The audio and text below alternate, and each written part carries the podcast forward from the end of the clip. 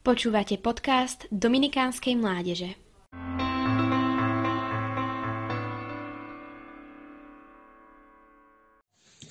Svetý Jozef najvernejší, najmúdrejší, najmocnejší. V litaniach k svetému Jozefovi nájdeme množstvo invokácií, ktoré hovoria o výnimočných cnostiach tohto mocného orodovníka.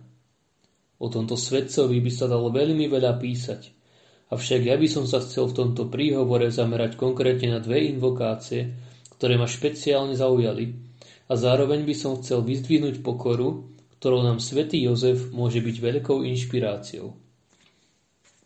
Svetý Jozef ozdoba domáceho života Táto invokácia sa na prvý pohľad môže zdať oproti ostatným akási príliš obyčajná, možno dokonca aj trochu vtipná.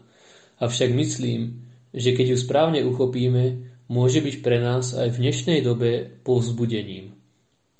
Na to, aby sme mohli byť ozdobou domáceho života, musíme byť doma. A to doslovne. Fyzicky. V dnešnej pracovnej kultúre je to veľká výzva a obeta. Venovať čo najviac času svojej rodine, manželke, deťom a podobne. Myslím, že v tomto si môžeme najmä my, muži a potenciálni otcovia, brať od svätého Jozefa príklad – Richard Vašečka to v knihe Jozef 2.1 zhrania nasledovne. Ak sa rozhodneš byť ako muž, ako manžel a otec, naplno súčasťou života vašej rodiny, stane sa aj ty ozdobou vášho domáceho života. Budeš požehnaním pre svojich domácich a vaša rodina bude požehnaním pre ďalšie rodiny a ďalších ľudí. Svetý Jozef, patron zomierajúcich. Keď som mal asi 9 rokov, boli u nás na návšteve rodiny známi. Modlili sme sa ruženec a jeden z nich pred jeho modlitbou vyslovil viaceré prosebné úmysly a túto krátku sériu úmyslov zakončil slovami. A hlavne, aby sme sa všetci raz stretli v nebi. Táto prozba sa ma vtedy veľmi dotkla a už, dlhšie, a už dlhšiu dobu sa na tento úmysel pravidelne modlím.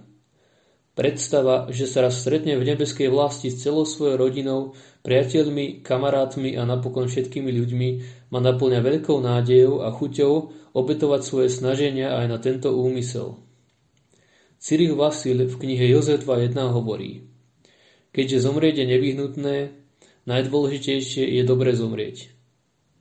Kto iný nám môže účinnejšie pomôcť vyprosiť túto veľkú milosť, ak nie svätý Jozef, ktorý mal najkrajšiu smrť zo všetkých ľudí, keďže pravdepodobne zomrel v prítomnosti Panny Márie a samého Krista? Posledná z vecí, na ktorú by som chcel upriamiť pozornosť, je pokora svätého Jozefa. Ak by svätý Jozef nebol taký pokorný, ťažko by mohol byť oceňovaný všetkými tými titulmi, ktorými ho oslavujeme pri modlitbe litánii. Svetý Jan Maria Vianney raz povedal – Pokora je ako ruženec. Keď sa roztrhne rúženec, zrnká sa rozkotúľajú. Keď sa pomíne pokora, všetky cnosti sa stratia.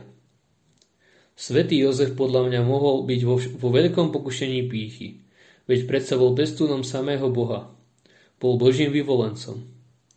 On si však zachoval postoj pokory a Boh ho hojne požehnal a oslávil. Na záver nám všetkým prajem, aby sme pri modlitbe nezabudali prosiť svätého Jozefa o pomoc. Myslím, že nám môže byť veľkým orodovníkom v rôznych oblastiach nášho života a bola by škoda, keby sme nevyužili túto pomoc, ktorú nám skrze Neho Boh ponúka.